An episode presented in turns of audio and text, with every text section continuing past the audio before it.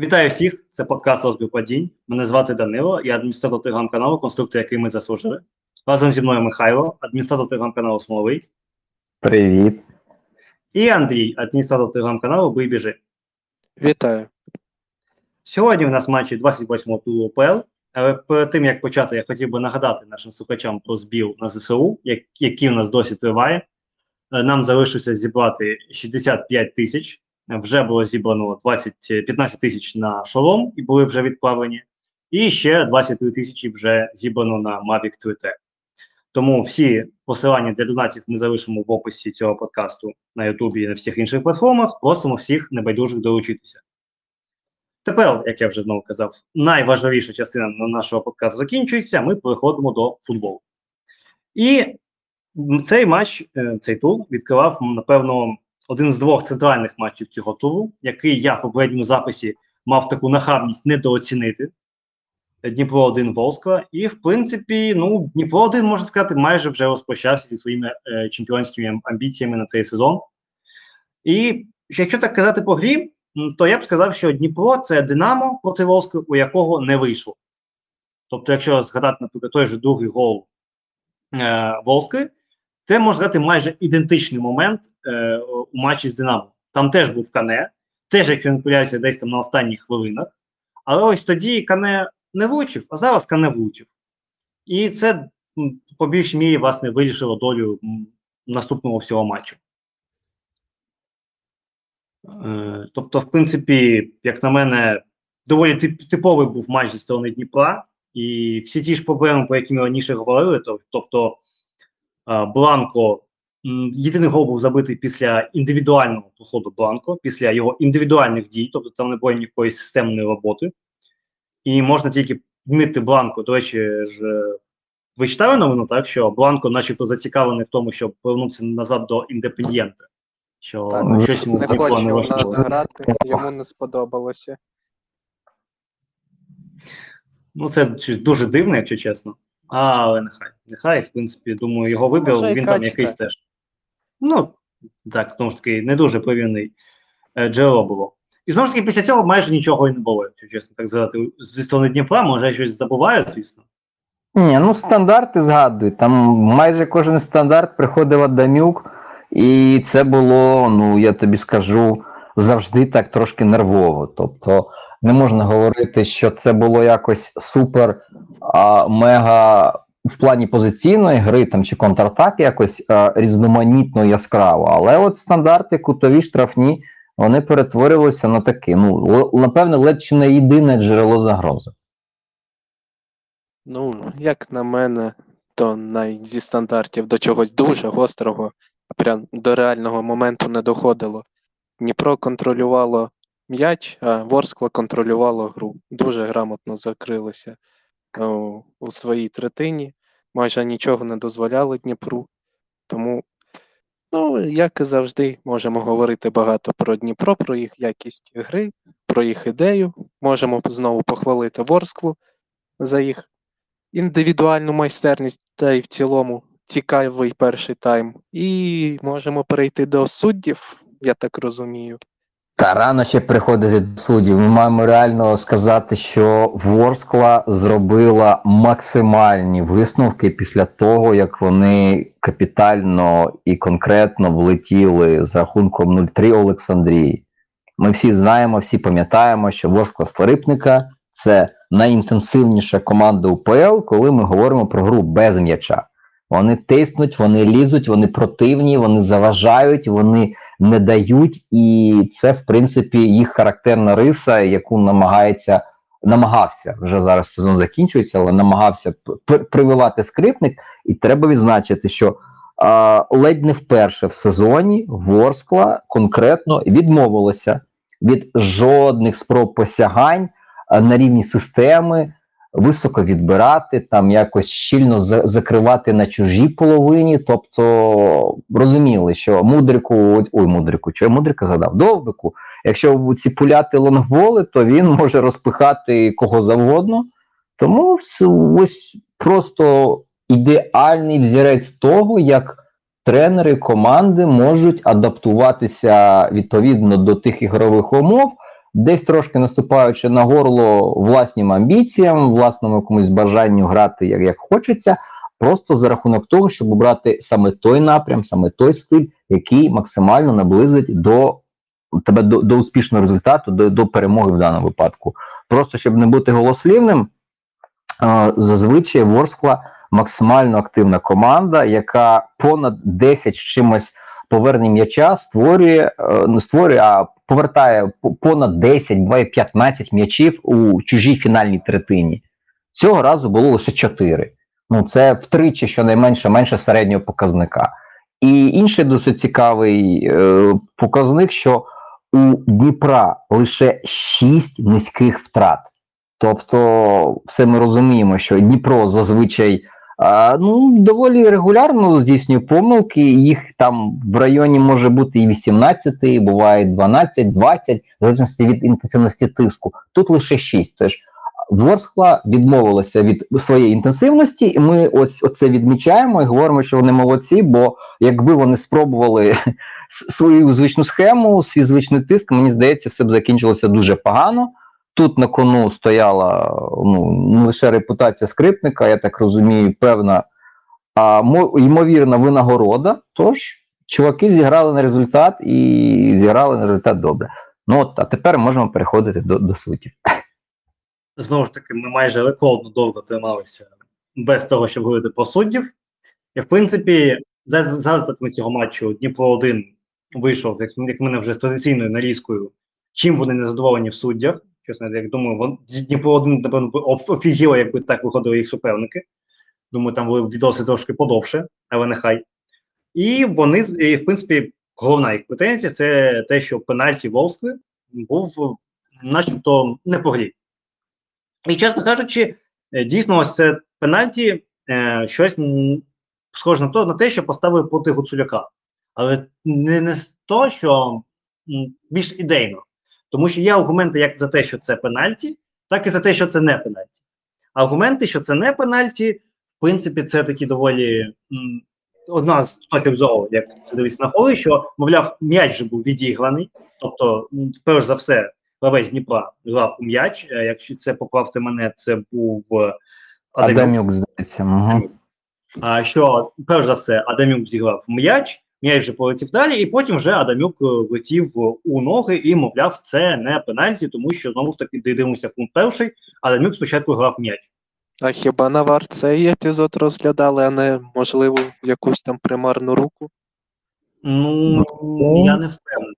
Це детектив, що- до речі, це детективна штука. Міша розповідав, він там ну, Співаковський мається на увазі. А він десь знайшов когось, і хтось йому сказав, що кі, е, кіпера, чому кіпера, господи, старію. Арбітра покликали перш за все дивитися саме руку. Тобто, першопочаткова причина, за якою Арановський зазвав козика, якщо я не помиляюсь, це дивитися на можливість гри рукою Адамюка. І вже потім, під час того, як е, оцей процес почався, вже сам козик, наче, побачивши продовження епізоду, почав е, думати, що в цьому епізоді більшу роль, саме як порушення, грає ось те, що те його продовження. Тобто е, рух ніг вперед і рух Челядіна на ці ноги. І тобто, вже саме як підкат, ось цей типу нелегітимний підкат, він трактувався як порушення. Тобто, спочатку, першим, що при, при, при, призвело до саме моменту перегляду, був не підкат. Тобто Арановський не акцентував на підкат. А Арановський е, говорив про можливість гри рукою, тобто піди подивися, можливо, там типу є. Тобто, ось ось так були події, ось така хронологія. Ну добре, тобто в кожному разі, як на мене, давайте поговоримо скоріше про підкат, тому що рука руки не було. Так, тобто, Не це було, просто не було. беремо, знаєте, по цей аргумент, просто викидуємо. Тобто руку навіть не будемо обговорювати, як взагалі як факт. Але будемо дивитися на підкат. Так, тому що я казав, є точка зору, що це не пенальті, тому що перш за все було зіграно в м'яч. Але знову ж таки, чи але далі вже Адамюк е, зіграв у гравця Волску, я вже забув чесно, хто це був. Челядін. І у Челядіна. Але він зіграв у Челядіна. І міг би він зіграти у цей м'яч, і потім не влетіти в Челядіна.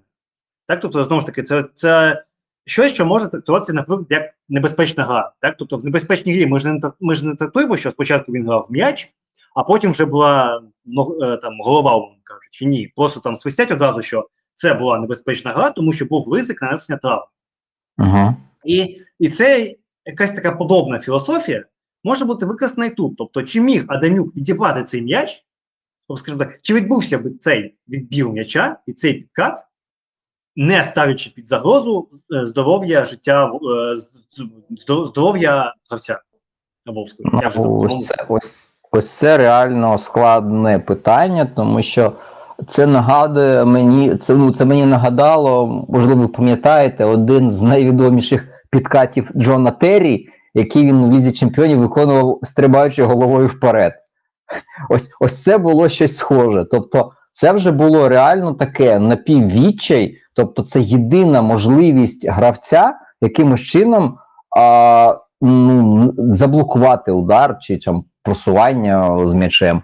І в даному випадку говорити потрібно, що а, тут не стільки, ну це вже намагався трішки виправдати, що тут не стільки було на бажання дійсно Ваданюка грати в суперника, е, скільки грати в м'яч, але тут е, вони просто зустрілися в точці, е, називаємо її точкою Б.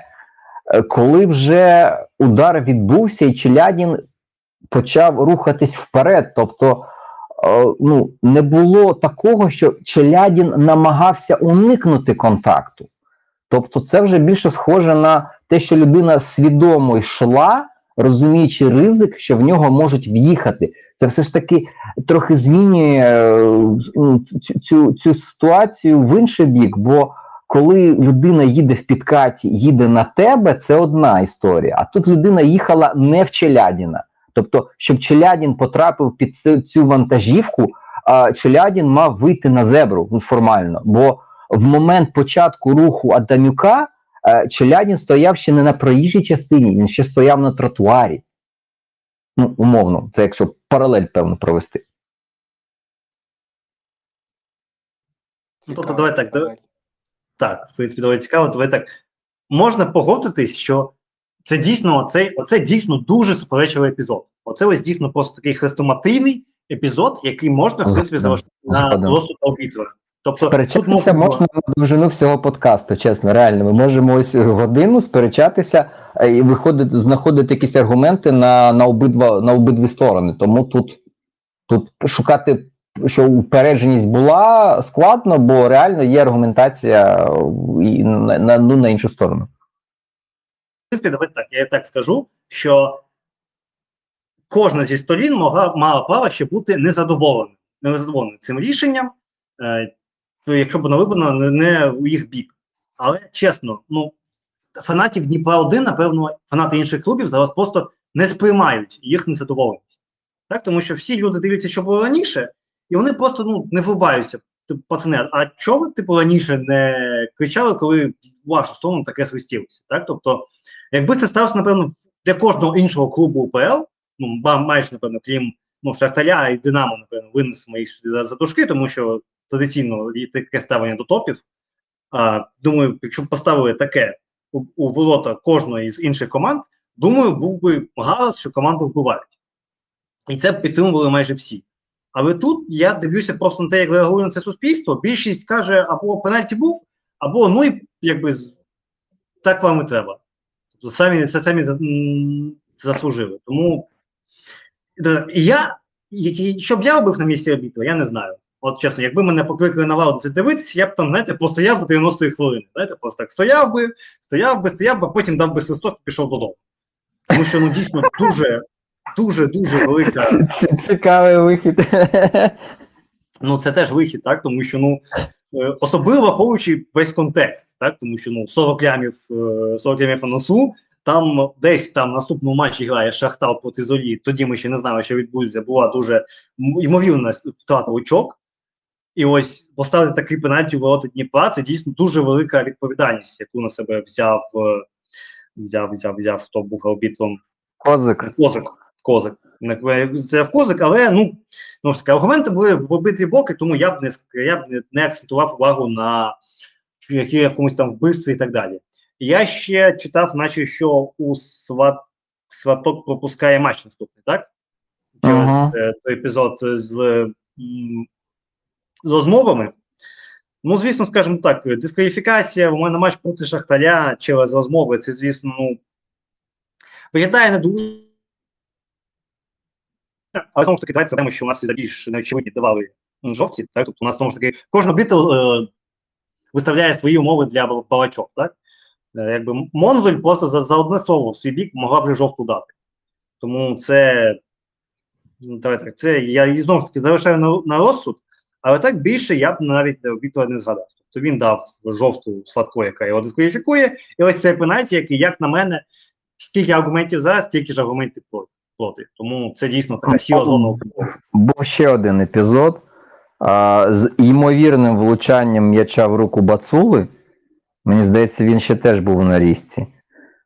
Е, Там теж максимальна ситуація, ну, скажімо, з одного боку, вона хрестоматійна, або влучання в руку сталося, ну, на мою думку, все ж таки після а, дотику попереднього до іншої частини тіла, там коліна чи нога, бо м'яч підіймався а, від трави знизу, іначе був контакт а, частини тіла, не руки попередньо до неї. А як ми, як ми знаємо, як нам розповідають арбітри дуже часто, регулярно, що якщо йде влучання в руку, а, а до того було попереднє влучання в іншу частину тілу легальну, яка може грати в м'яч, то відповідно це анулює ось цю гру м'яча рукою чи влучання м'яча в руку. Тому тут просто ну. Були рекомендації раніше, там кожна рука це пенальті, це свисток. Зараз, типу, придумали певні ще трактування, якісь вдосконалення, щоб ну реально не кожна рука була а, пенальті, бо ми знаємо, скільки випадків у, у дворі буває. Заходиш в штрафний майданчик і просто легесенько підкидаєш м'яч в повітря, е, б'єш в руку і починаєш волати пенальті, пенальті, і вся команда починає кричати, а рука, рука, рука. Тобто, щоб ось уникати таких ситуацій, вже почали видумувати певні додаткові якісь умови, окрім просто влучання в руку. Тому тут я теж ну не можу сказати про вбивство, бо ну можливо мені здалося, але мені здалося, що там було все ж таки влучання від газону, потім, коли м'яч підіймався в- догори, е, ще й до ноги. Тому відповідно це вже ну не гра рукою. Якби за цими трактуваннями, там якимись додатковими допоміжними якимось е, роз'ясненнями, які тепер існують зараз. Мені взагалі здалося, що там в руку не повторі. Ну, от бачиш, тобто така штука, що тут, от, от, ну, дивись, коли ми, наприклад, говоримо, що Бланко вхерачив в ногу Буяльському, всі, всі ми троє, ми це тісно бачимо, правда? У нас тут немає суперечок, що Бланко вхерачив у матчі з Дніпром в ногу Буяльському. Тобто немає питань, правда ж? Жодних у нас. Тобто це е, консенсус повний. Чи у когось є інша думка? Провокативне питання. Так, Ну, провокативно, але в принципі так. Тобто, в принципі, є консенсус. Ви, бачили влучання Буяльського в ногу зі сторони Так, Бланко? Чи... А, тобто ви Так, бачили. Ну ось, а тут у нас немає такого консенсусу, тому що і якщо у нас немає такого консенсусу, то певне можна, е, скажімо так, е, говорити, що арбітр ну, мав свою думку. Тобто, це не така думка, яку підтримує там 100% вибірки. Тобто є певні люди, які бачать щось інше. І можливо, арбітру тут здалося щось інше. І в даному випадку. Ну, так голосно кричати про вбивство, якось мені здається, не зовсім доречно. можна сказати, що це був дійсно матч, де були спільні епізоди, і арбітр їх розцінив, в принципі, так знову ж таки, в один бік, але чесно, знову ж таки, я не бачу тут вбивства, чесно. Тому гнівайтесь, там, пишіть мені що завгодно, нам що завгодно, але як на мене, це не було таким формальним вбивством. Тому можна, в принципі, закінчувати з цим матчем. Е, Дніпро 1, чесно, втратив дуже суттєво ж свої шанси на чемпіонство. Вони все ще є. Їм треба всього лиш виграти обидва останні обидва матчі, які залишилися, а Шахтарю треба е, програти вийде два матчі, або й вистачить нічиї. Чекає. Перше, що відбувається, це м, особисті зустрічі. Як Дніпро зіграв перший матч з Шахтарем? Перемогли. 2-1. А, тобто, ок, добре, тоді їм треба обіграти дві перемоги, а Шахтар треба поразка і нічия. Тоді Дніпро буде на першому місці. Тобто, скажімо так, доволі оптимістично, як для Дніпра, тому Треба заряджати Ворсклу. Якщо заряджена Ворскла змогла відібрати очки від Дніпра, то заряджена Ворскла може а, на, перед відпусткою собі ще, ще заробити ну, нормальну суму. Ну, Можна вже кажеш, заряджена. Волська, слухай, а, а я так дивлюся, що у Волській до Олександрії 4, 4 бали залишилося. Ось дивись, А- тобто а тут Олександрії? дві мотивації. Я тебе зрозумів, про що ти говориш. Так, у Ворскли ще є хороший шанс зачепитися за п'яте місце. Тобто, по, е, окрім того, що вони можуть вирішити свої турнірні завдання, значно покращити свою позицію, вони ще можуть при цьому і заробити солідний гешефт. Тобто тут прям він-він ситуація для Ворскли. І все тепер в їхніх руках. Е, відсидів дискваліфікацію Сефері, повернеться Павлюк. Ну, можна заробляти бабло перед відпусткою. Тобто, я, дійсно, знаєте, так, Волська несподівано стала тіньовим лідером е, цієї, не, не лідером, а тіньовим бенефіціалом чемпіонської гонки. Вона її маніпулювала, і зараз, в принципі, все в руках Дніпра, скажімо, в ногах Дніпра. Якщо вони б'ють Шахтар, то просто там, ну, знаєте, безлімітні чемодани з грошима відправляєте до Полтави і чекаєте, що вони там хоча б одне очко забирають. Одне очко Полтава забирає. Вітаю, ви і, вам треба обіграти в останньому турі. В останньому турі маєте Кривбас, якому в принципі в той момент вже нічого не буде потрібно. Вітаю вас, ви маєте 40 мільйонів, ви в лізі чемпіонів. Тобто, в принципі, все, у ваших руках. Так, ну що ж, цього матчу закінчили. Наступний матч це був матч Колос Динамо. Як я тут власне казав, в попередньому записі до це вже почалися такі офіційні товариські матчі Динамо Київ. Тому що Динамо вже нічого не треба, вони вже майже 100% нікуди не липуються ні вгору, ні вниз. І е, це був перший матч без Ваната, тобто який вже сидить е, усю дискваліфікацію. І що можна так сказати по грі? Ну, можна сказати, що гра доволі швидко закрилася, тому що вже на 9-й, так, на 9-й же, Угу. на, на 9-й хвилині е, Воленець, який повернувся в основу після попереднього матчу, де косячив Фісюн, він вийшов і теж накосячив. Тобто, можна сказати, що він так дуже сильно запалився. І Періс, е, ну, як на мене, чесно, це ось такий автогол, який майже повністю можна записувати як гол Кахіма Періса, тому що це чисто його імені, він побіг, він спочатку пресингував центрального захисника, потім пішов до пресингував е, Волонця. Те, що якщо не помиляюся, він Чоботенка запресингував, ні? Він ж весь лівого центрального, а лівий центральний це, скоріш за все, Чоботенко. Якщо я правильно пам'ятаю, то, скоріш за все, там мав би бути або Чоботенко, або Ємець. Тобто, може, знаєш, е, і Волонець може, знову ж таки, якісь там чутки, що пов'язані з Динамо, а Чоботенко вже точно їде до Полісся. Так? Тобто, знову ж таки, м, кожного було щось на голові, тільки Перес один в цій ситуації, напевно, хотів грати. Ну от, власне, Ну, гол пішов. І після цього Динамо дійсно почало.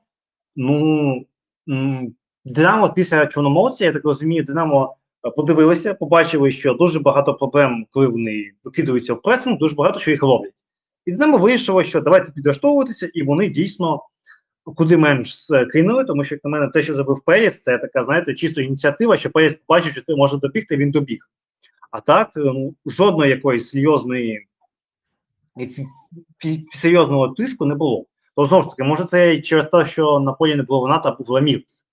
Тобто Ламілес це не той профайл гравця, який буде бігати, який буде пресингувати.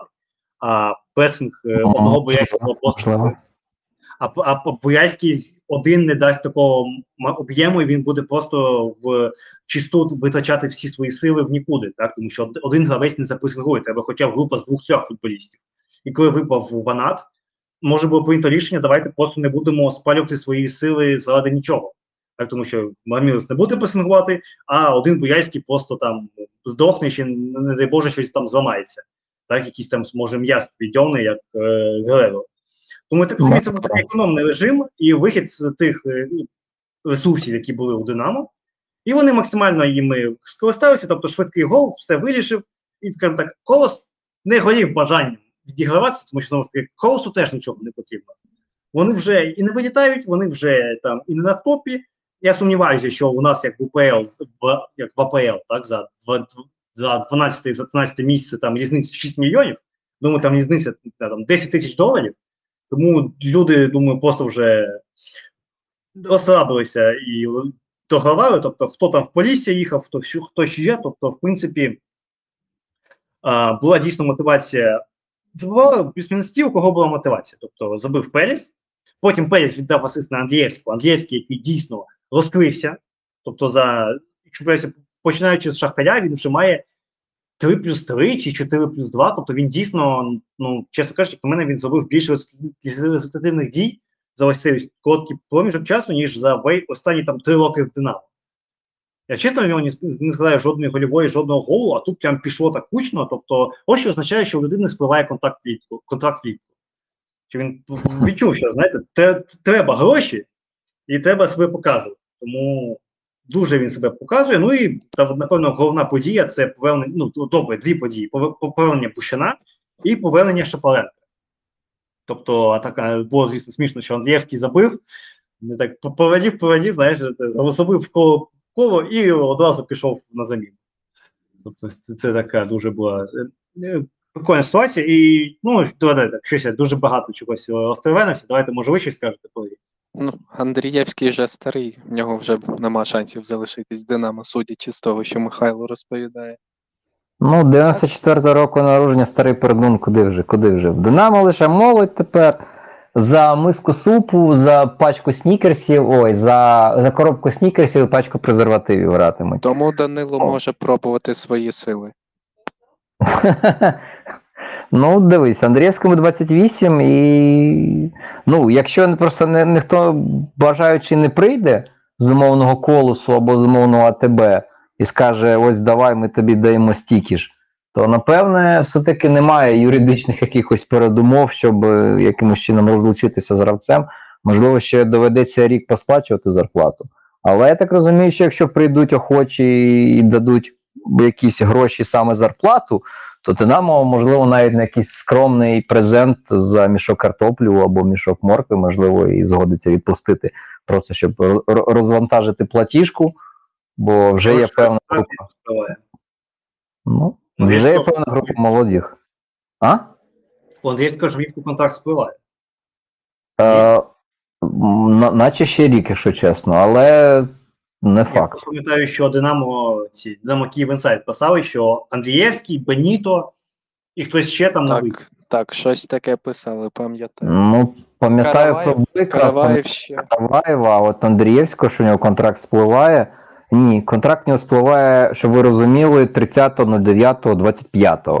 Тобто ще два роки контракту. Так що два мішка картоплі, якщо колос прийде, О, а може і ще пшеницю. Нічого собі. То, чекайте, тобто він не за контракт, він дійсно так добре почав грати? Чекайте.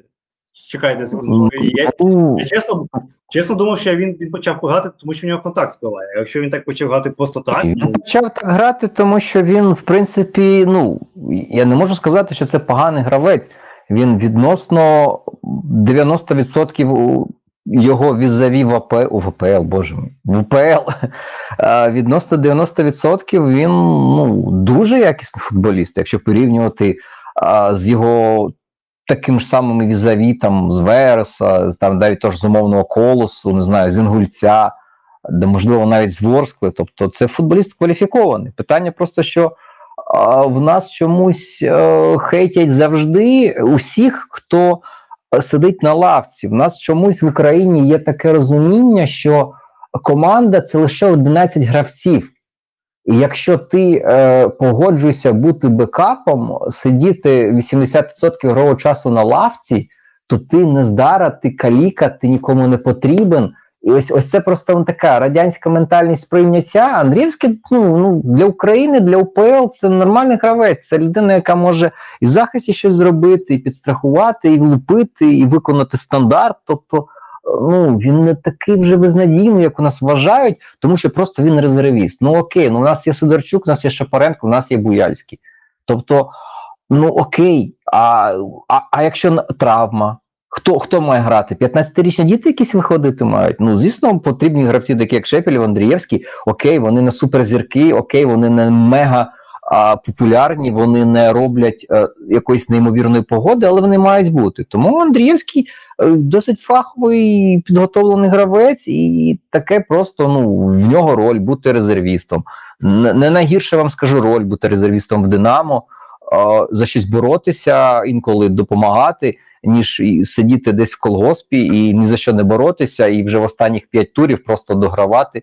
Зовсім тут Динамо цього року так сталося. Зазвичай Динамо, хоча б там за, за друге місце бореться. Тому не знаю, це просто е, в нас звикли всі хейтити, а ще, ще контракт здається в нього триває. Тобто, це, це навряд чи пов'язано з тим, що е, спливав і він хотів просто набити собі ціну. Просто це такий гравець, який може так грати. Інше питання, що в нього не було такої можливості регулярно грати, тому що були і є гравці, які більш досвідчені, більш е, можливо якісніші, і відповідно до цього він просто сидить. А те, що він може робити таке, він доводив і там роки два тому виходив, забивав, і три роки тому теж були досить ну, якісні вдалі матчі. Тому це, це не все навряд пов'язане саме саме питання контракту. Хоча, можливо, не остання мотивація показати себе, щоб дійсно хтось прийшов з двома мішками картоплі і запропонував непогані фінансові умови для нього. Добре, про Андрієвського поговорили, можемо трохи про гру поговорити. Ну скажи що-небудь про гру, якщо, якщо хоч щось цікаве Ну, побачив. та, та що цікавого. Динамо знову відмовилось від пресингу, е, знову дитячі помилки на їх користь. Ну, хоча, як сказати, помилки. Періс теж красавий, поборовся, запресингував. Треба це відмітити. Е, ну, з приводу другого тайму вже й Динамо нічого не хотіло грати і створювати, і колос не мав можливості щось створювати. Дуже в'язка нудна гра, як на мене. Тому ставлю 6 з 10, чисто за те, що вболіваю за Динамо. Аби не вийшов шапа, чесно, я б заснув. Я от на силу, на силу, я просто вже сірників вставляв в очі, щоб вони не, за- не закривалися. Бо ну, реально було таке повне відчуття того, що а, Динамо вже наче, ну, їм особливо і не потрібно вже більше. Ну, наш їм забивати другий, третій гол. А Колос просто, ну, ось він теж розумів свій вічі, що ну, навряд чи щось вийде. Бо коли ти граєш там в режимі контратак, там є якісь стандарти, то ще є якась надія. А тут і стандартів не так і багато, бо, наприклад, в Динамо 8 кутових, а у Колосу лише 3. Тобто, ну, можливості, відповідно, для атаки більше в Динамо, ніж у Колоса. І така гра вона настільки нудна була, і ось поява шапи це дійсно вже подія, і, напевно, найяскравіша для мене подія, можливо, навіть в матчі загалом. Бо помітно, що попри величезну там паузу, скільки 250 днів чи 260 днів Шапа не грав. Але ось він вийшов, і ось ось ось як сильно кидається в очі, коли на полі з'являється футболіст, який має інтелект. Не бігунок, спортсмен, фізкультурник, там працівник фізичного виховання і спорту, а дійсно виходить футболіст, який має інтелект, який е, має певну пристрасть і розуміння е, того, що відбувається, що він може робити, що він може давати команді. Ну, цього ось не вистачало, сумував дуже сильно, бо занадто багато в Динамо футболістів, які чесно не відповідають, перш за все, на ментальному рівні просто сприйняття того, де вони, що вони мають давати. Ну, шапа це просто була така ось розрада, напевне, за довгий період часу, коли ти побачив людину, яка намагається, яка розуміє, що вона робить, яка ну навіть згадайте гол. О, він піднявся в позицію, де міг бути або Вінгер, або міг бути фулбек. А, Гармаш пішов в центр, Волошин теж пішов в центр. Він отримав м'яч на фланзі, він протяг його, він зійшов в штрафний майданчик, прострілив. Тобто плавно все досить було, без якогось такого зі сторони в сторону шарахань. Тобто людина розуміла, що вона робить. Вона чекала паузу, хто відкриватиметься, хто забігатиме. Ну, мені цього дуже часто не вистачало в Динамо раніше. О, на, на, навесні саме. Ну так. Тобто, дійсно можна сказати, що виглядом Шапаренка видно, що який масштаб інтелекту весь цей час е, було втрачено, і сподіваємося, що він дійсно повернеться на, на свій рівень і стане ще краще, тому що всі перспективи для цього є. Що ж, пропоную закінчити, тому що ми так трошки вже розігналися і ще, ще трошки треба зупинитися. За результатами цього матчу Динамо виграло 3-0. Ем, Динамо має 56 пунктів, знаходиться на четвертому місці, майже ні на що не претендує. Колос має 33 пункти, е, знаходиться на восьмому місці, до зони стиків 5 пунктів, тобто чисто математично ще можливо, чисто фізично вже неможливо. Колос в безпеці, в середині таблиці. І так, подивитися, то більшість трансляцій це була демонстрація акустична на трибунах, на мене, ніж все інше. Тому вишняку треба так трошки почати переживати, як на мене, тому що мало що відбудеться. Що ж, Наступний матч це був матч Велес Олександрія. І як на мене, як на мене, тобто спочатку е, е, Олександрія дійсно непогано почала, але як на мене, в, в епізоді з першим голом був офсайд. Як на мене, тому що гравець Олександрії перебував в офсайді, і він доволі чітко блокував коготу. м, Я одразу згадав епізод з тієї Ліги Чемпіонів, коли Шахтар грав з Інтером і з Гладбахом в групі. І там, здається, в шостому турі такий самий гол забив Гладбах. І після того, як подивилися повтори, відмінили, бо там кіпер, кіперу заважав футболіст Гладбаху. Здається, так було, чи Інтера, ні, чи Гладбаху. І господи, там, ну, там скасовували на останній хвилині. Це чемпіонат був в самому самому кінці, це були ці ось гольки. да, ось, щось, ось щось схоже, і ось ну от, за моєю логікою, це теж могло бути як офсайд визначення, бо дійсно футболіст він був активним учасником епізоду. Тобто, одна справа, коли ти пасивно десь там в, стороні стоїш і формально не приймаєш участь в епізоді. Тут в мене більше аргументів, все ж таки, що футболіст брав активну участь в епізоді. Тому це офсайд. Це, це офсайд, е, найчастіше офсайд. В нормальних чемпіонатах, де є вар, де нормальний рівень арбітражу, це, це був би офсайд. Згоден з Михайлом. Якби був офсайд. Ой, вар на матчі, то я думаю, зафіксували б офсайд після перегляду. Можна казати, що вже на 10-й хвилині трошки нес- несправедливо Олександрія отримала е, перевагу. Вони потім доволі швидко забили другий м'яч. Микола Михайленко ще, ще раз забиває. Тобто, в принципі, можна сказати, що Михайленко це, це ще один, знаєте, такий динамівець у центрі поля, який намагається накліпати голів, щоб про нього пам'ятали. А чому він вже на Михайленко контракті Шапаренка. Такий збіг я не впевнений. Михайленко має контракт з е, повноцінний, чи він там в оренді? Ну, мені здається, що там можуть бути питання, бо, наприклад, той самий Скорко, він вже був без контракту. У нього він закінчився, його Олександрія тоді забирала з Чорноморця чи звідки так? З Ну, мені, ні, мені пише, що він наче в оренду пішов. Тому то окей. Але в кожному разі, в принципі, з такою грою я б сказав, що він е, може так, знаєте, трошки по- побивати собі шанс залишитись у чомусь новому Ротань style і, який будується, в принципі, буде дотичним такого проєкту. А потім, як на мене, Верес е, починав якось дуже заумно, скажімо так, вони знову ж таки намагалися якісь розіграші від своїх воріт, щось там намагалися робити. Потім в якийсь момент Вілд е, на це все подивився, сказав: пацани, все фігня, давайте по-простому. І після цього у Велеса понеслося. Тобто вони відігралися в 2-2, і, в принципі, як на мене, могли б навіть і перемагати. Тому що там на останніх хвилинах був дуже перспективний вихід, але там знову ж таки відсутність такого досвіду в таких атаках у гравців закінчилося тим, що там просто якась абсолютно незрозуміла була передача, просто там в спину в недодачу і запливала дуже перспективний момент, і, в принципі, дуже потенційно непогану атаку і гол. Тому можна сказати, що Велес е, камбекнув, так, знаєте, то, то огризнувся, і сказати, що Олександрії, от Олександрії щось видніється, так, видніється якісь, щось у них відбувається, але от як тільки на них трошки натиснути, вони одразу сипляться. Тобто вони не можуть, тобто, якщо у них навіть щось йде, вони не можуть витягнути якийсь мінімальний, е, мінімальний пресинг, мінімальний тиск. Знаєте, вони як, е, як якийсь пластилін. Тобто з пластиліна може щось виліпити, щось красиве, але як тільки ти на нього починаєш давити, він одразу форму втрачає. От якусь таку я можу аналогію придумати.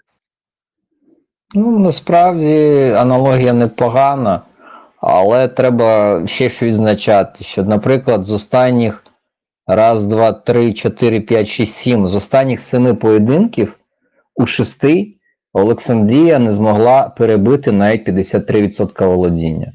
Тобто, ось це, що ми говорили, що Ротань style, володіння, build-up, розіграші, все пішло е, на три літери.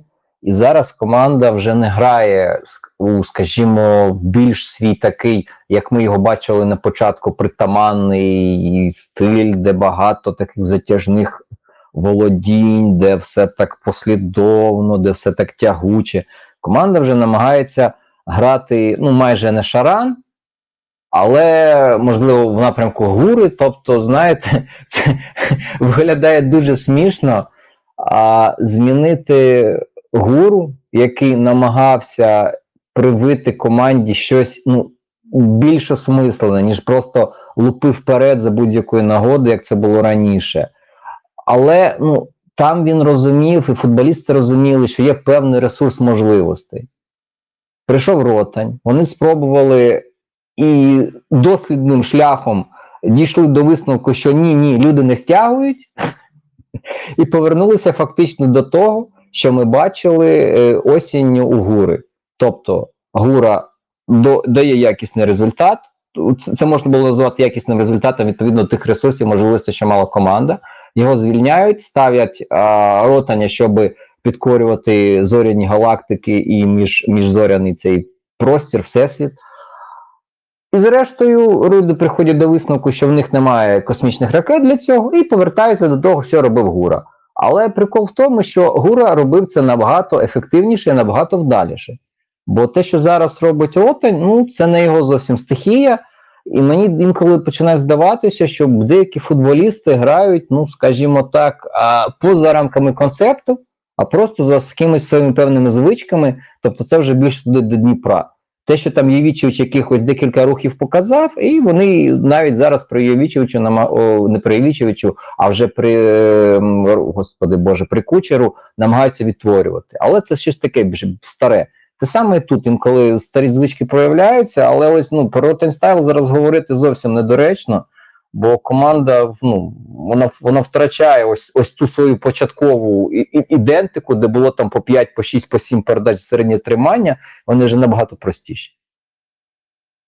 Ну, Ротань бачить, що їм важко це робити і відходить від цього. Ну, що було логічно.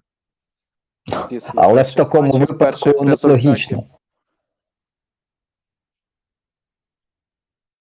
Ну, а все одно нелогічно, бо ти, ти, ти його ставиш для того, щоб грати Ну, щось мега круте.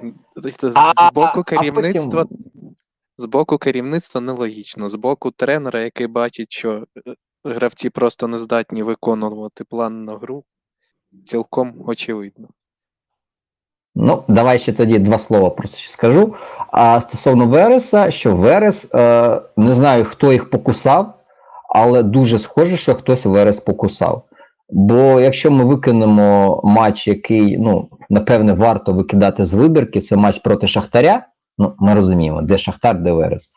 То якщо взяти останні чотири гри, викинути з них Шахтар, залишити три гри, то Верес ось реально починає е, імітувати певним чином навіть ротанстайл в деяких епізодах. Бо коли в тебе ну, понад 80% і двічі а, по 85% точності передач, ну, де 85% точності передач, а де Верес.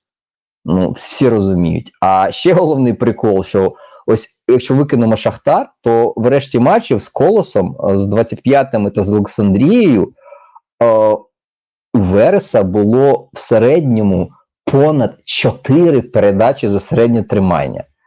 Їх звичний рівень це десь в районі трьох. То тут додаткова передача з'явилася. Не знаю, хто вкусив, Але ось цей тренд. Ми, ми недавно говорили, що мет, е, Верес досить симпатично зіграв здається, з металістом. Ми їх відзначали, що це було щось таке нетипове, е, трохи незвичне. Бо коли ти бачиш Верес, ти розумієш, що це бий вперед, біжи, а там щось буде, можливо, зачепишся. То тут не знаю, що з, з, зараз мотивує, але щось нове почало з'являтися. Ось те, що вказали про розіграші, так. е, В першому таймі спробували, воно ніфіга не пішло, трошки спростили, воно запрацювало.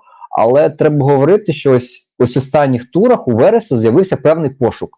Те, чого, наприклад, немає у 10 команд УПЛ, е, є певні сталі звички, і все так е, виконують від туру до туру. То тут реально щось, щось нове, якась спроба, і ну просто хочу це відзначити і побажати людям успіху, бо, бо це прикольно, коли ти можеш таке щось нестандартне побачити, і те, що ти не очікуєш побачити. Дійсно можна похвалити, що Велес це ось та сама команда, яка там за нашими цими неоцькими статистичними таблицями мала бути в топ-5. Що дійсно можна побачити, що під кінець вони трошки підбирають і трошки впевненості додають, і в принципі отримують дуже важливий один пункт. Можна, я думаю, закінчувати з цим матчем. Олександрія має 43 пункти. Як я казав, вони критично близько до себе підпускають Волску, тобто всього 4, тобто майже ні, історія ні про що. І дійсно, оце ось місце в Єврокубках знову починає е, гуляти трохи під е, Олександрією. А Велес має 28 пунктів і підставання, ну, е, перевага над зоною стиків 0 пунктів, тобто тільки через особисті зустрічі і різниця голів, тому заруба, заруба, все тільки вперед. І наступний матч це, напевно, був ну, центральний матч Тулу, а може і ну, один точно один з головних матчів е, останніх, останніх турів це матч Зоря Шахтал. І цей матч дуже швидко закінчився, як на мене, сама така вся ідея закінчилася вже на п'ятій хвилині, коли забув Судаков. Але знову ж таки, як на мене, Зоря програла цей матч е, тим, що так і не було дано якоїсь більш-менш адекватної відповіді на те, як ми замінимо Галеру. Так, тобто ми знову говоримо про те, що у Зорі дуже, дуже, дуже, дуже був е, малий, е, малий, мала, мала банка. Було дуже мало людей на заміну. То ми знову ми говоримо, ми говорили про те, що по зорю в контексті боротьби за чемпіонство, але дуже важко боротися типу за чемпіонство, коли в тебе навіть після травми одного гравця вже все. Тобто система падає, і ти ставиш, вибачте мене, на Сендерголда Антюха. Ну, я маю багато уявлень про те, як можна використати Антюха, і Центрфорвард явно навіть в топ-5 не, не зайде можливих використань Антюха. Тобто, це було то таке рішення, яке було виглядало просто, як знаєте, була ділка. Ми її запхаємо Антюхом, а в нас нова ділка, яку треба закрити. Закриваємо вантухом. Знаєте, це ось ця ось історія з е, платками. Що там закриваємо одну платку, відкривається інша платка. Ми закриваємо іншу платку, з'являється інша. Ось ось така е, доміношна реакція, що що ти не поставив, якась доміношка все одно буде падати. І все це в кінці кінців до того, що на поле вийшов Сноуніцин, якого навіть ще до видалення, про яке ми поговоримо, ну, він, він просто не витягував. Людина просто не витягувала якийсь більш-менш рівень е, матчу проти Шахтаря. І тобто, і навіть в повній зоні, тобто був шах, був Шахов і був Блашко. І, а на практиці був один Блашко. Так, тому що Шахов це дідусь, це вже скільки людині? Вже 32 роки, в цьому року році буде 33, і він, як на мене, ніколи не був тою людиною, яка може відпахати і якось відпочивати в захисті.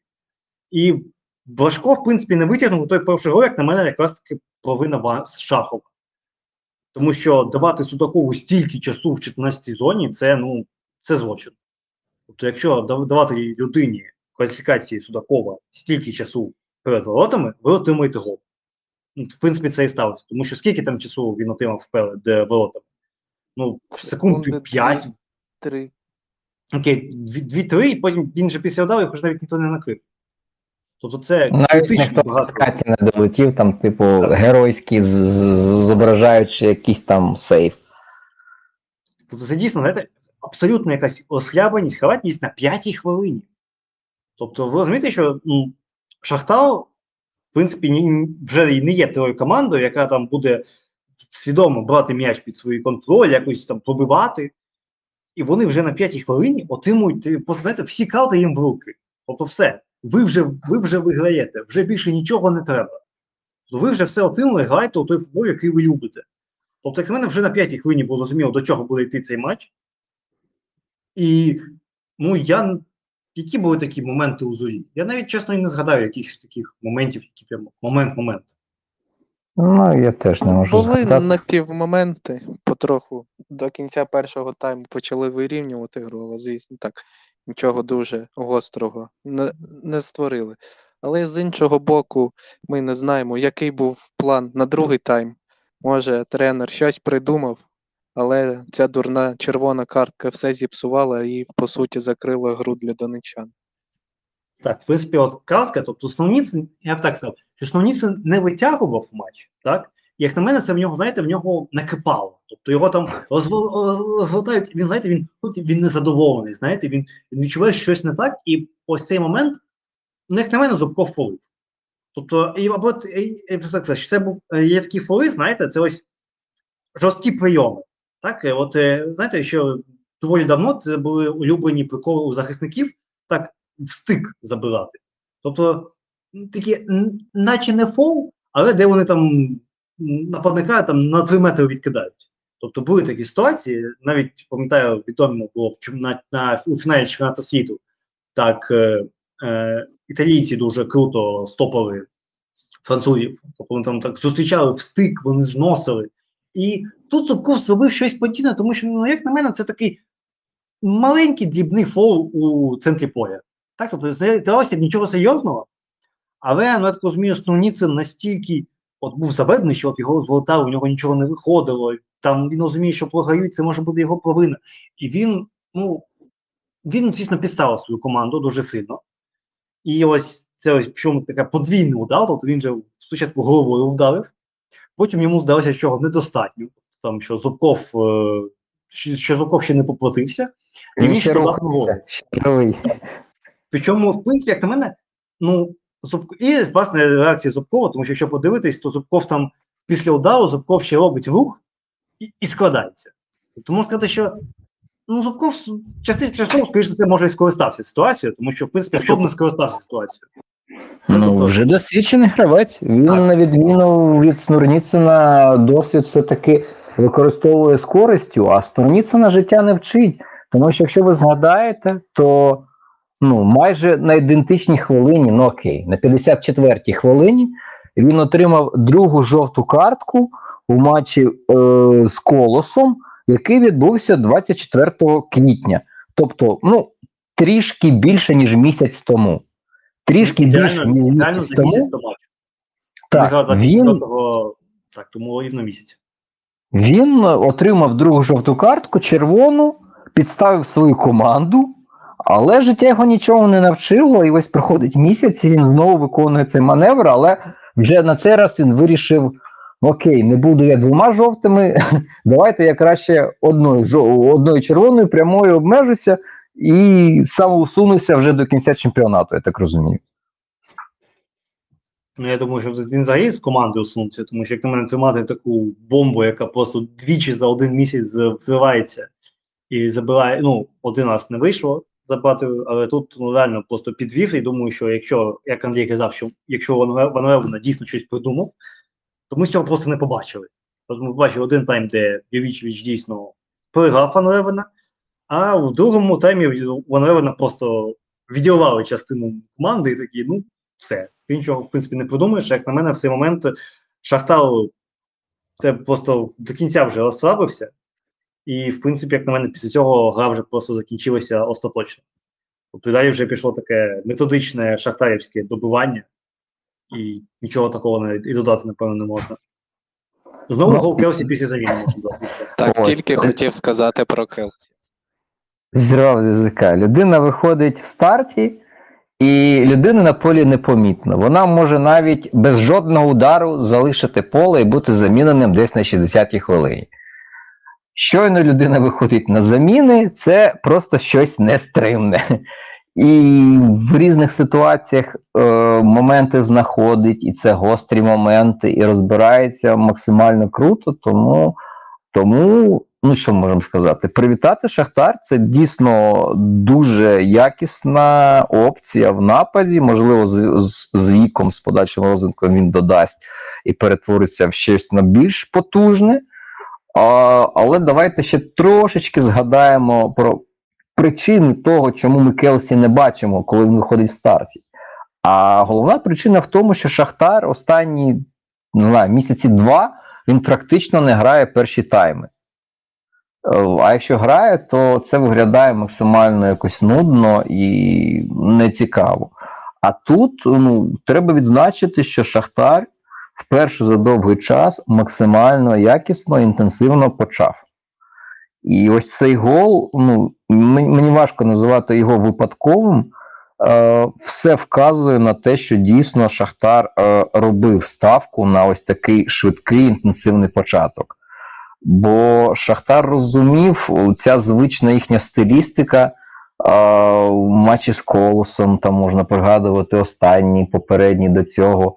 Наприклад, коли ти пропускаєш першим, то потім доволі важко дос, до, до, до, досягати своєї мети, доволі важко наздоганяти. Тут вирішили не відкладати максимально якісний початок. Ось перша 15 хвилинка за дотиками в чужих штрафних 5-0 на користь Шахтаря. А друга 15 хвилинка, там вже максимально все починає потрошку вирівнюватися. А вже під кінець тайму вже навіть зоря намагається типу м'ячем контролювати, але все вказує, що Шахтар дійсно змусив, е, змусив зорю грати так, як зоря грати не любить. І ну, дуже мало ми хвалили Шахтар, але тут маємо відзначити, що Шахтар дійсно е, якісно підготувався до цього матчу. І ось перший тайм проти такої зарі знекровленої, травмованої, дискваліфікованої, е, без величезної купи гравців, які могли б ну, зробити цю гру більш конкурентною, починаючи від Чурка, згадуючи ще Кирюханцева, Данченка, Гереро того ж. Звісно, з ними усіма це було б можливо ще більш яскравіше, але Шахтар дійсно зіграв якісний тайм перш, чого з ними давно не було, і тут все закономірно. Можна сказати, що чемпіонський матч провели. Ну, і дійсно, і по суті знаєш, гри, і по Так. бажанню, і ось, по ось, ось, ось, ось ми коли критикували, говорили, що ми не отримуємо ніякого естетичного задоволення, коли бачимо таке нудне. То ось тут дійсно Шахтар. е, Ми, ми дуже вже звикли часто бачити прагматичний Шахтар. Можна говорити, що деякою мірою прагматичний Шахтар ми бачили і проти зорі, тому що все було виважено, все було в принципі сплановано. А, тобто був сценарій написаний, і команда за ним йшла, і цей сценарій був виграшний. А, просто що ось цей прагматизм він не був настільки ось прям максимально переконливим.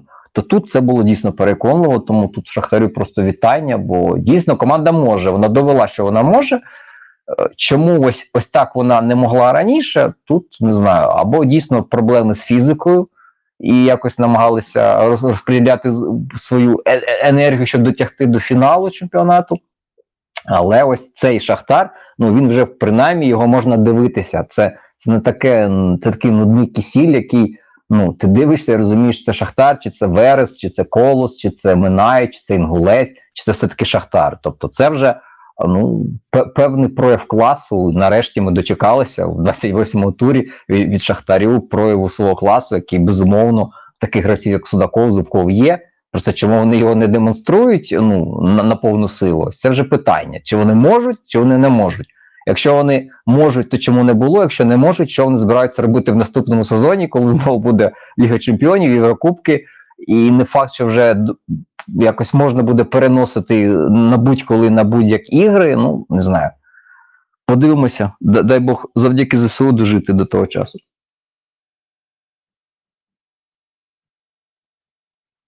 А я, в принципі, як на мене, можу цим закінчувати. Можна так поки що дуже так вступно привітати Шахтар з доволі вагомим внеском у чемпіонську гонку. Вони зараз мають 69 пунктів. До, Дніп, до Дніпра у них 5 пунктів е, відриву. А в свою чергу Зоря має 61 пункт, від Динамо 5 очок відриву. Тобто, в принципі, ще одне очко, і Зоря вже спокійно навіть математично залишається на третьому місці. Що ж, на цьому закінчилися матчі середи. І знову ж таки хотілося б запитати у шановних панів з УПЛ, чи хто це складає розповідь, хто вирішив, що всі найцікавіші матчі, ну, скажу так, не найцікавіші команд, е, матчі найбільш титульних команд поставити на в один ігровий день, а в інший, в інший ігровий день поставити всі інші, це гарна ідея для, перш за все, розвитку. Знову ж таки, ми з вами говоримо про тур в мідвіку, коли всі грають от, от, там 14-15 годині, то це вже так трошки натякає, не для людей. Але коли в перший ігровий день грають Дніпро 1, Волскла, Д- Ко- Колос, Динамо Київ, Велес, Олександрія, Зоря і Шахтар, тобто з цих всіх команд тільки Велес не з верхньої частини таблиці, а в другому грає вся нижня таблиця, з яки, і, і при цьому всі команди сон стиків слеш виліту, і ну про що тут можна говорити? Тобто, про який, про який розвиток футболу ми з вами говоримо, коли ми так складаємо розклад? Шість з восьми команд не забили. Шість Так, з восьми цих команд не забили. І от І це в уявіть, один день. Уявіть нас, так? Ми робимо якийсь контент за контент по УПЛ, якийсь там хтось там слухає, ми як, якийсь вклад у популяризацію робимо. Так, мало кого вийшов подивитися цей матч у лайві, так? Тому що ну, робота всі інше. От яка у нас мотивація? Відкриваємо, бачимо, минає рух інгулець метрі 19.5.00. От яка, яке у нас буде бажання хоча б якось подивитися ці матчі для огляду? Ну, при цьому це сидіти прям залпом. Один матч, інший матч, тому що всі, всі цікаві матчі вже подивилися. Залишилися тільки ці. Тобто це дійсно ну, просто якесь абсолютно, як на мене, е, феєрично тупе рішення, але нехай, то таки, давайте про футбол. Минає рух. Перший був матч, і в принципі, ну, як на мене, одна команда так, ми про футбол будемо говорити. Якщо про футбол, то це вже треба не про УПЛ. Блін, точно. Е, Що ж, е, сьогодні, завтра статує АПЛ, можемо по неї поговорити, якщо якийсь там тут точно буде. Що ж, Ну, але я скажу, що в матчі Минай рух, який нульовий е, був за усіма контекстами, е, чотири удари в площину на двох. Ось ми дивилися, дивилися, дивилися, дивилися, і що ми побачили? Ми побачили майже, майже повну відсутність дійсно крутих моментів. Ось у руха був удар Климчука, це був найперший їх момент. А, у Минає, я згадую удар твердохліба в поперечину, це під, під самою перервою. Можливо, ще були удари, але просто вони в мою пам'ять ну, зовсім не влізли. А от зараз Були відкрив- удари теж після стандартів, до речі. У, у, у Минає. У Руха Ну, нічого не було. це класика. Минай же ж він не одну собаку, і не дві собаки з'їв саме на стандартах. І якщо говорити в цьому матчі з дев'яти ударів Минаю, зі стандартів прилетіло п'ять. Тобто, От це вони були е, найнебезпечніші. це показник. А ось щодо того, як команди намагалися атакувати, ну я ось дивіться, наприклад, от Минай, ну ми розуміємо, як грає Минай. Це переважно все-таки контратаки, стандарти, і є певне розуміння, що ось ми це можемо, і ми це, ми це робимо. І в них 24 дотики у штрафному майданчику руху. Рух, який дряпається, царапається за виживання, якому потрібна ця перемога, в них 9 дотиків до м'яча в штрафному майданчику минає. І в них трошки відповідно більше там на 6-7% е, перевага у володінні. У мене виникає питання. Тобто, а, ви команда УПЛ, ви намагаєтесь. Ну, ми про це, я про це говорю кожного туру. Е, що рух намагається, не те, що навіть намагається, йому життя його змушує грати е, ну, типу з позиції сили, типу першим номером, бо їм потрібно це, їм потрібно набирати очки. А чи готові вони до цього? Чи є в них щось для цього? Ні, немає нічого. Вони ось в другий рік поспіль, напевно, виграють чемпіонат Ю-19, але чи піднімаються у них з команди Ю-19 футболісти, які а, можуть робити щось, щоб команда, якій конче потрібна перемога, яка в принципі ймовірна, бо рівень суперника дозволяє перемагати. Це не Шахтар, це не Ворскла, це не Дніпро 1. А в них 9 дотиків до м'яча в штрафному майданчику.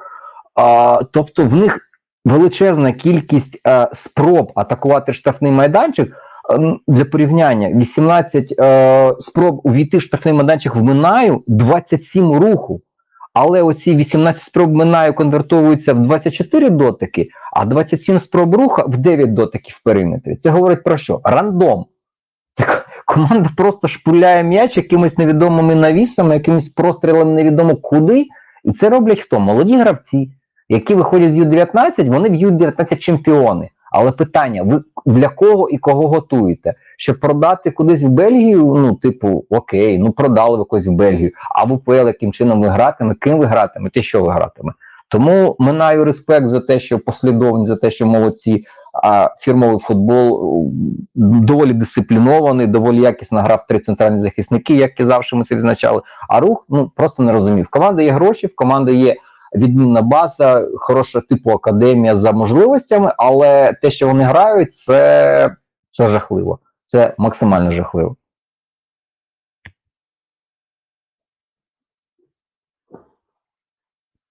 Я, я весь цей час був на муці. Чому? Що ж, е, в принципі, можемо закінчити з цим матчем. Е, за результатами Минай е, має 30 пунктів, вони знаходяться на 11 місці. Е, Рух має 28, вони знаходяться на 13 місці. Тобто, в принципі, обидві команди ще у самому вилі боротьби за виживання. Ну, за стики, тому що за виживання трохи пізніше поговоримо, там, в принципі, напевно, боротьба вже закінчилася. А, наступний матч це був Інгулець Металіст 25, і, ну, як на мене, е, все найцікавіше, що можна назвати цікавим, почалося після вилучення у складі Металіст 19-25. А, в принципі, але до цього, до цього можна сказати, що металіст дійсно частково показував який, хоча б якісь спроби виходу з оборони, якісь build-up в атаці, хоча б щось. Тому що Вінгольця навіть цього не бачив. Тобто, чесно, Вінгулець, е, вся майстерність думки була: давайте вішати на сітала. Тобто, ну, я взагалі нічого не побачив. У 19-25 хоча б щось іноді бувало. Тобто, якісь проходи, якісь включення, хоча б якась мінімальна логіка, якийсь мінімальний мозок у, їх діях е, можна було побачити. Це більше, ніж нічого. Але вилучення, до речі, які думки щодо вилучення? Як на мене, нормальне стандартне вилучення, нічого такого неординарного немає. Ну, мені, мені теж здається, там були, типу, сетанта натякала, типу, ви бачите там кримінал чи не бачите кримінал. Ну, якщо говорити з точки зору кримінальності контакту Жичикова з суперником, то, типу, можливо, там не було якоїсь прямо, прямого такого, ну прям вбивства. Але бляха, це схрещення траєкторії, ну, все-таки це, це більше фол, ніж, ніж не фол, плюс знову таки зона, де це відбувалося. Жичиков, нагадаємо, він фланговий захисник, тут він зміщується в центр, а пересікає траєкторію. Це все-таки було більше схоже на навмисне спробу зірвати, ніж просто така якась випадкова історія, яка стапилася абсолютно без контексту. Тут був певний контекст, тому чесно, ну я впевнений, що не варто нарікати на ось цю другу жовту картку.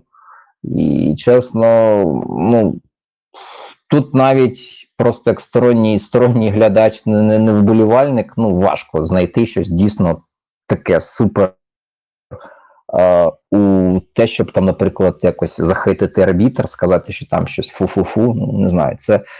Це, в принципі, досить справедливе рішення, бо людина розуміла, що вона гіпотетично, теоретично йде на ризик, маючи картку, але вона не пішла. Це певним чином дещо схоже на ну не за, саме формою, а за саме ходом ходом думки, яка була в голові Снурніцина.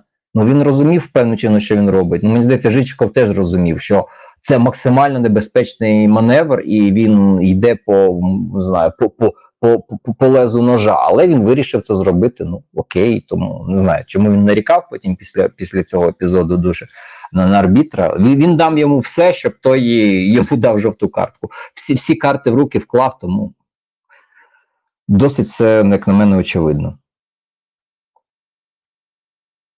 Ну, а давайте ще два слова.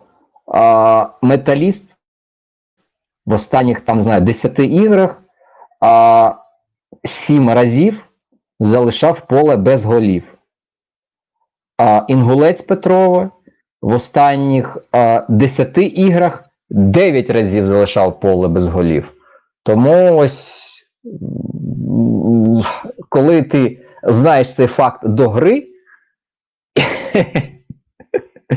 і дивишся інший матч, і потім вмикаєш його просто, щоб трошки ну, для розуміння, що, що там відбувається, подивитися, ну це психологічно дуже важко, тому хто ще так робив, тому я співчуваю від, від мене теж співчуття, хто кому довелося це дивитися в запису в якихось таких типу професійних цілях. Дякую. Ще, до речі, можна відмити е, Кучеренка, якщо я правильно пам'ятаю. Там же Кучеренко просто шмаляв.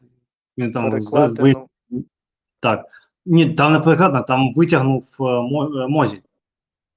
Там летіло в ворота.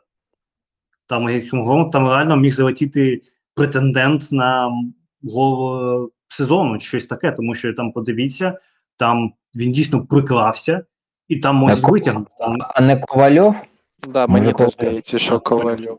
я бо зачіска, зачіска дуже, там зачіска просто в нього така дуже. е, Та скажімо вони так, брати харизматична. близнеці. Так, Ти тобто, думаєш? Ну, от, е, як на мене, дійсно, от, якби той, от, де, скажімо так, е, перегляд того матчу міг повністю бути компенсованим тим голом. Тобто, якби той Ну, гол залетів, можна Це було було дуже б багато чого винагорода, побачити. дійсно, це було б достойною винагородою. І треба сказати, що це вже не, не перше таке влучання з дистанції в Ковальова. Ось не пам'ятаю точно з ким це був матч.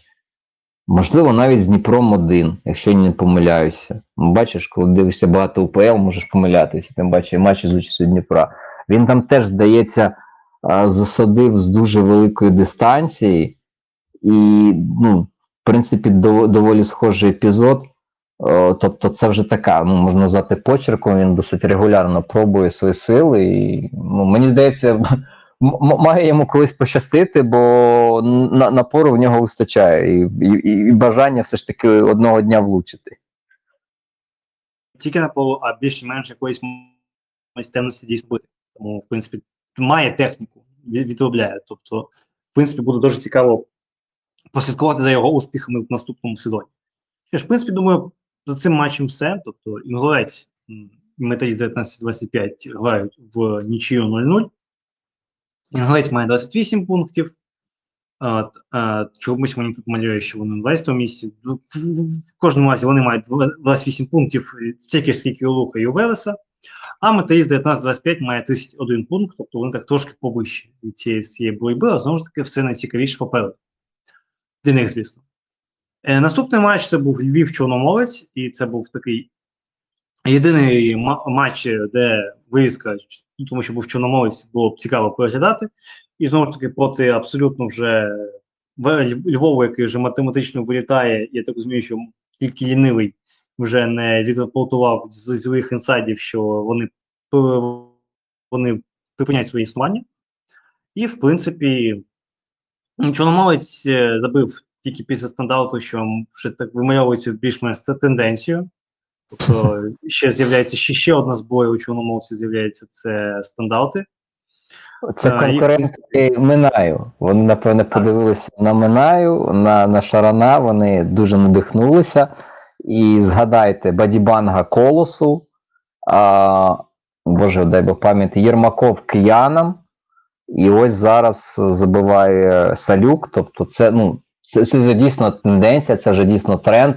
Ну, не, не може команда випадково забити три голи в чотирьох турах е, після е, подачі корнеру, при тому завжди з одного кута.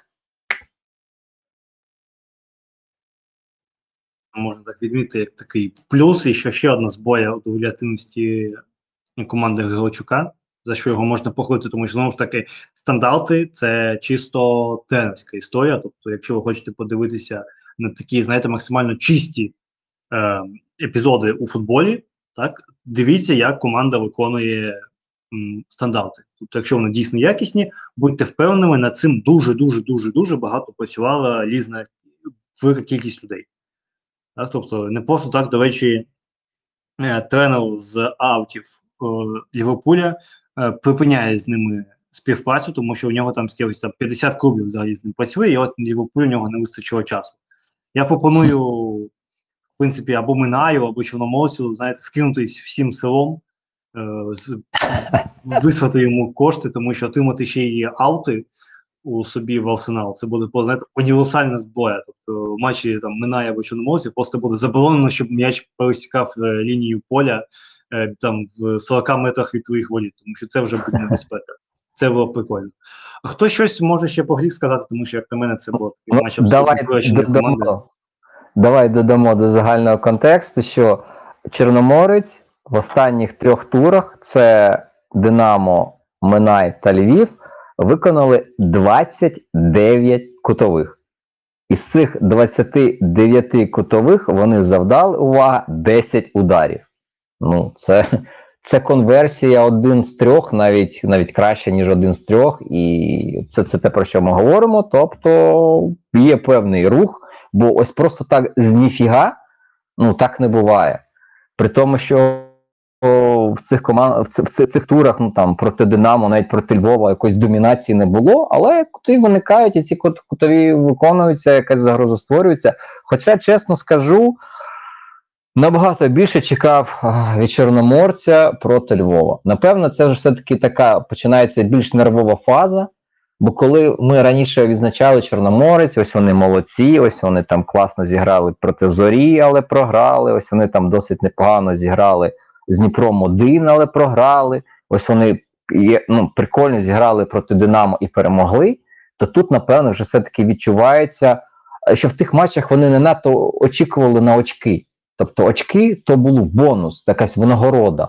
То тут вони цілеспрямовано грають на очки, на результат. Це для них важливо, бо це вже прямі конкуренти, це люди, з ким е, можна ці очки набирати. Ну але чесно, якщо ти чекаєш Чорноморець, який так вже, скажімо, закохав у себе, тим, що це щось таке цікаве, щось ну не те, щоб не передбачуване, але ну таке нестандартне місцями. То тут, бляха, 5 ударів за матч проти Львова, де у воротах стоїть е, школяр, де в захисті грає школяр, де в півзахисті грають двоє братів школярів. Ну, не знаю. Тобто, ось, ось, ось ми говоримо, що психологія це важлива штука, важливий фактор, і ось це, це зайве тому підтвердження. Проти більш сильних статусних команд Чорноморець грав більш яскраво, більш азартно, більш, ем, скажімо, цілісно, ніж проти аутсайдера, який вже розпрощався, який, е, ну, говорять, навіть в якийсь момент вже не збирався їхати навіть на 30-й тур, але все ж таки поїде. Ну, ось все-таки це вже камінь, камінь в город е, Григорчука, що щось таке ну, не зовсім круто. Е, Ви вже зробили певні, певні очікування, у вас вже дивляться щось очікуючи, а бачать лише 5 ударів, і при тому ну, гол Салюка зі стандарту окей. А ось, наприклад, е, в другому таймі з рахунку 1-0 лише два моменти, і ці моменти виникають вже після 70-ї хвилини. Чесно, ось я б трошки більше очікував від Чорноморця. Ну, можливо, справа ще психологія, тому що самі розумієте, в ЗМІ, як е, цю тему зі Львовом обговорюють, що вони зникнуть, е, гравці розбігаються. Ну і гра команди теж. Вони бачать, як вони грають, і розслабляються десь на підсвідомості, на рівні Ну, підсвідомості. Просто дивіться, ну 11 дотиків до м'яча в штрафному майданчику у Чорноморця, 8 у Львова. Тобто менше 20 дотиків в штрафних майданчиках на обидві команди. Ну, ось ця рубка в центрі поля. Тобто, ну, з обох, з, з обох сторін був відсутній такий ну, пресинг в розумінні, ось як ми розуміємо пресинг, коли ось команда е, в білапі намагається щось зробити, а її перекривають кисень, і вона, вона переходить на довгі передачі, типу лонгболи. Тут навіть не можеш сказати, що прямо ж настільки сильно примітивно грали команди. Е, тобто, ну, такого, щоб їх примушували пуляти лонгболи, не було. Команди доходили до центру поля, там трошки два туди-сюди, втрата, повернення м'яча, інша команда там проходить 20 метрів, втрата. Ну тобто забагато сумбуру. Очікуєш вже більше від чорноморця, але на жаль, ну мої смакові рецептори не були задоволені. Тому ди- дизлайк чорноморцю за цю гру. А Львів, ну царство небесне. Негативний якийсь кінець, але я думаю, більш-менш справедливий. І, в принципі, так, зараз перейдемо цього матчу. Давайте. Моя улюблена, моя колона. Львів має 13 пунктів, він знаходиться на 16-му місці. Я вже, рахував це, повторював? 9, 10? ну, я думаю, ну, я думаю, всі Скільки у нас разів. було, да, скільки записів було, скільки разів він це і сказав. Ні, у у нас один запис був по збірну, тому я це казав 10 разів. От 10 разів я кажу одну і ту саму фразу. 11, 11. Не, не, кради в себе одну спробу. Ну так, ем, чекай, це вже 12 зараз буде. Так, І один мінус був, по- один був по тому 10, і це 11. Це 12, Що ж, ти рахувати не вмієш. І тим паче, що Львів грав матч із Шахтарем. а, точно, точно, точно. Ну що ж, нехай. Дуже багато разів я це От казав. ми підловили Данила. От і все. Ось адмін телеграм-каналу з статистикою сам свої висови не може порахувати. Які має на мозок, розумієш? Це Ага. дивишся ОПЛ і все, і мозок починає деградувати. Починаєш е, погано рахувати. Що ж, е, Чорноморець має 32 пункти, вони на 9 місці, і вони вже в впритул до колоса підійдуть, може вони ще його, його о, обженуть. Тобто, в принципі, можна сказати, що Чорноморець залишається, і знову ж таки чекаємо літа, що з ними буде. Ну, наступний матч це був останній матч, це був Кривбас проти металіста. Як на мене, єдиним шансом металіста було те, що Кривбасу впаяють технічну поразку, якби вони не встигли приготувати поле після дощу. Як на мене, як тільки пролунав свисток, я так розумію, навіть металіст вже відмовився від всіх своїх мрій і бажань щось робити, тому що дійсно, ну, абсолютно Вони сподівалися на техна, Так, технічно і не було зафіксовано. Так, і е, я б в цьому матчі, чесно кажучи, тільки по Кривбас щось не казав, тому що металіст це якийсь, ну, не знаю, чесно, що про них ще казати. Е, у Кривбасу хотілося б е, відмітити е, пса, чи якось так, пса. я- чи- Соса. Соса, Соса. так, соса. Соса. Соса. Ну, дійсно, людина дуже непогано себе показує, і Капіч. Тобто і Капіч, і Соса дуже непогано себе показують, враховуючи той факт, що Сосу підписали вільним агентом з білоруської Ісвочі. Ну, скажімо так, доволі неочевидний варіант для підсилення, і дуже він непогано себе показав. Тобто він там міг забивати як мінімум два. Та, Тобто забив тільки один раз, і це теж дуже так непогано, тому що ну, ну треба що в моменті з голом якого якось всі забули про нього. Так розумію, що те, що він змістився з лівого флангу на правий, просто це якийсь, знаєте, фулов і комбінації в за комбінації в нападі ще невідомі гравцям металіста. Ми вже багато казали про рівень захисту, і вони тільки ще підтвердили. Як в моменті з другим голом, коли вибачте мене Капіч прийняв м'яч, він пробіг зі свого правого флангу, він побіг майже ну, до півфлангу лівого і нікого не зустрів. Він реально, знаєте, просто на діагоналю побіг в Не розумію, чому тебе це дивує, якщо Я такі фа- захист Такі металіста. фази грає. буває через раз. Тому це, Так, це я, таке. я ж кажу, це це настільки вже смішно, знаєте, це, це абсурдно. Ну, знаєш, люди, ну, вони ж мають вчитися. Ну, вони, знаєте, от, от, чому, лю- чому людина стала там домінуючим видом на цій планеті? Вони вчаться. Ну, от вони навчилися металіста так грати і більше не вчаться. Ось це, це їх максимум. Ну і я так розумію, чесно, ну, з цією грою якось побачити, що металіст зараз е, в останніх двох турах набере 6 пунктів і наздожене Велес. Але знову ж таки говоримо в тому, що якщо помиляюся, Велеса перемоги над металістом, а різниця голів, яке е, секундочку, у металіста мінус 27, а у Велеса мінус 8. Тобто, як на мене, ну, не вилетіти металісту якесь дуже сильне диво, або, або хтось збанкрутіє, але знову ж таки, думаю, в такому випадку будуть е, піднімати когось з першої ліги. Чесно, я подивився на когось з першої ліги, наприклад, на ті ж Карпати, а не на металіст. Тому що, ну, дійсно, на жаль, для фанатів металіста, напевно, можна треба визнати, що е, це була така історія яка трималася виключно на Ярославському, а без Ярославського морально команда просто розсипалася. Нав- Навіть не так, на грошах Ярославського. На грошах. Ярославського, так, тому що без його грошей більш-менш весь актив пішов до Дніпра, і без цього, ну, ну, просто осипалися, чесно. Бразильці роз'їхалися, що були в першій лізі, і все. А українці, українці не стягують такий рівень завдань, такий рівень конкуренції. Бо є окремі, ну, можна говорити, що ось той самий Наумець, там, Прядун. Для рівня УПЛ це, ну, це непогані гравці. Це, це люди, які можуть давати результат, і і Наумець це не раз доводили. Але дві людини, навіть там, можливо, три можна прізвища, ну окей, чотири можна прізвища згадати. Але чотири прізвища не, не замінять ніколи команди. А ось команди в металіста від початку весни, другої частини чемпіонату, ну, немає в них команди. Якщо ще в першій половині сезону якось виглядало, то весна це, це жах. Ну, треба сказати, що у них не було такого часу, щоб знаєте, сформувати якийсь внутрішній робочий колектив і так далі. Тому що де-факто вони були засновані, і вже за два роки вони вже скакнули в УПЛ. Причому будемо відвертими, вони першу і другу лігу вони просто трощили, просто тому що вони вже в другій лізі мали склад, який міг претендувати на УПЛ. Ну, ось Ці і- витрати вони якби- просто Так, якби не війна, якби залишилися оці всі чуваки, які робили погоду в першій лізі ще минулого сезону, то дійсно металіст міг би навіть чіплятися за місця в районі восьмого, а можливо навіть і вище.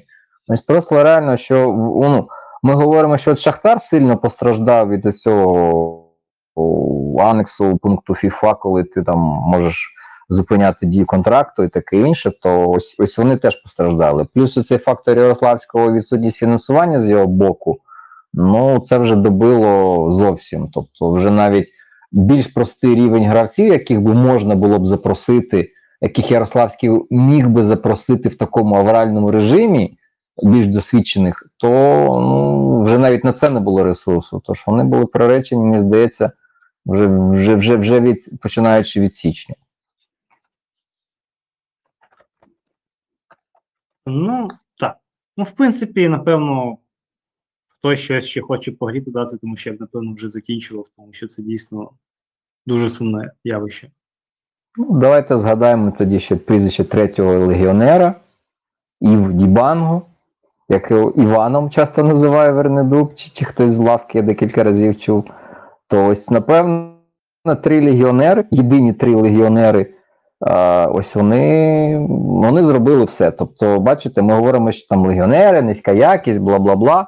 Але є команди, де легіонери, можливо, ну, давайте скажемо чесно, що для багатьох ну, в Україні злови зараз когось на вулиці, там ще не комендантська година, ні. Злови когось на вулиці, запитай, що ти скажеш про легіонерів Кривбаса, задай н- н- назви ці прізвища, то він скаже, та не знаю, фігня якась. Але насправді можна знаходити якісних футболістів за адекватні пристойні гроші, за зарплатню адекватно пристойно вони гратимуть, і на рівні УПЛ це буде круто. Тому говоримо, що ми, ми напевно, наш футбол деградує.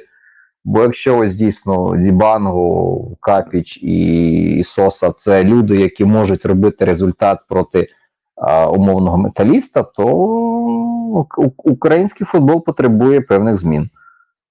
Ну, І або вони- можна зробити комплімент е, тренеру скауту і тренеру Нейт Кривбаса Ну, Євгенію Кузьменко, з яким ми, з яким ми, до речі, разом проводимо збір на, на ЗСУ. Посилання буде в описі. От як я прив'язав, нагадав. І це можна теж. похвалити. І через це можемо похвалити власне програму ПАС. Програму ПАС, яка приклала руку до навчання цих кадрів, і так. В принципі, доволі якісний скаутинг може дозволити зараз, як я казав, навіть і Свочі витягти футболіста, який буде вирішувати вам завдання, що ви перебували десь в середині УПЛ. Треба просто шукати. Тому якби йдіть на пас, якщо я вам можу порекомендувати. А, ну, в принципі, це все. Е, зараз результатами цього матчу металіст має 22 пункти, вони знаходяться на 15-му місці, а Кривбас має 38 пунктів, і вони ще чисто теоретично теж можуть збити Олександрію. В принципі, вони так трошки под е, трохи пунктів повтрачали, але все ще так мінімальна загроза присутня. Не така як у Волська, все ще, все ще є. Ну, ти тримай, тримай в думках, що Олександрія в наступному турі грає проти Зорі, а Зоря теоретично ще претендує на другу сходинку. Тому цілком може таке статися, що Олександрія програє. І тому те, як зіграють Кривбас свій матч проти Металіста 19-25 та Ворскла проти Колосу, перед останнім туром може там просто максимально накрутити інтригу ось саме за ось цю а, п'яту останню Єврокубкову сходинку. І ось це інтрига, напевне, можливо, навіть ще більш, більш крута, ніж е, хто там виживе, хто там в стики вийде, хто там залишиться. Ну, це, це, як на мене, дійсно буде крута штука. Матч це ми вже переходимо. Це ми вже переходимо, знаєте, до рекомендацій до наступного туру. І тут можу сказати, що знову дякую великим панам з УПЛ за те, що я так розумію, вони поставили Олександрія Зоря і Шахтар Дніпро 1 на один той самий час. Ну, я тобі можу сказати, що тут ти не правий, бо це вже ж зроблено виключно заради того, щоб матчі конкурентів прямих відбувалися в один час. Це вони скопіювали останній тур англійської прем'єр-ліги, коли всі матчі відбуваються в один час. Тут вирішили зробити щось схоже, щоб суперники одночасно там ніхто нікого не домовлювався, не почав грати по рахунку, як вже зіграв суперник. Тому тут твої нарікання вони несправедливі. Але це передостанній тур. Ну, у нас ще є інтрига в передостанньому турі, тому розумієш, що вони вирішили додати сюжету. Добре, а Е, Динамо, а Динамо Київ Велес і Металіст Минай, я- я- яку мають цінність, щоб гратися в один той самий час? Е, Ну, ну. там просто дивись. У нас же ж величезна, величезна купа команд, вона, типу, ще нічого собі не вирішила. Тому, наприклад, якщо всі знатимуть, що Динамо бахнуло умовний Верес, то, наприклад, е, умовний інгулець, ну, він може розуміти, що в принципі йому 0-0 скатати, хоча ні, в них Львів, ну окей, не, невдалий приклад. Е, ми- все ми- одно 0-0 скатають, бо забивати не вміють. От, наприклад, Минай Металіст, дивись. Ось Минай буде розуміти, що якщо, наприклад, Динамо вже зіграло свій матч, бахнуло Верес, то тепер вони їм не конкуренти, і можна собі спокійно катати на нічию 0-0, набирати 31 очко і перед останнім туром мати фор плюс 3. Ось тому, щоб цього історії не було, щоб ніхто ні, ні під кого не підлаштовувався, вони всі грають теж в один час. Просто в нас так історично склалося, що в останньому турі дві команди претендують, три команди претендують на місця зверху, там на розподіл, і решта, майже вся, вся, вся нижня частина таблиці, вона теж ще претендує на ці рятівні місця номер 12 та ну, на номер 11, номер 12. Тому Ну, тут, тут немає, немає масонського жодної, жодної масонської змови. Тут все, як мені здається, досить легітимно. Я ось нарікав, чому навіть цей тур е, Дніпряни грали раніше за Шахтар. Це мені здалося теж певною такою конкурентною перевагою, психологічною певною. Ну але окей, тобто, ну ось тут точно я не бачу криміналу жодного. Добре, ну в кожному разі тоді два головні матчі Олександрія і Шахтар Дніпро одночасно, тому обирайте або купуйте собі два монітори. А щось крім цього, напевно, я б навіть не порадив. Що у вас? Динамо Верес. О, що це тебе на, на екзотику потягнуло?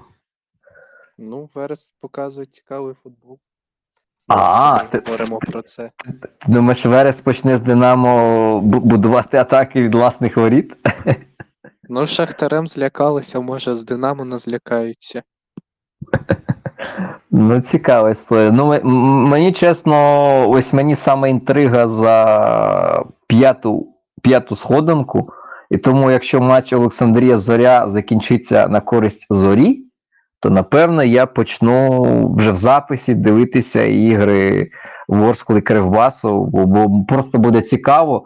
А, чи, чи боролися люди за можливість, бо вона, хоч і така, скажімо, доволі при- примарна, все-таки ну, це не просто виграти один матч і все. Там ще потрібен е, певний ряд умов, щоб вони склалися на їх користь. Але буде цікаво, чи, чи буде намагання, ось, чи буде мотивація. Тому ось я, я, я, я матчі цієї трійки ну, буду дивитися неодмінно. Про боротьбу за виживання не факт, що захочеться мені в лайві в повному обсязі, можливо, потім в якомусь скороченому, але ось Якщо буде інтрига, то я дивитимусь ці матчі. Я думаю, на цьому можна закінчувати. Е, дякую всім, хто нас слухав. Підписуйтесь на сторінки цього подкасту на тих стрімінгових сервісах, де ви нас слухаєте. Е, донатьте на ЗСУ. Знову ж таки, всі посилання будуть в описі.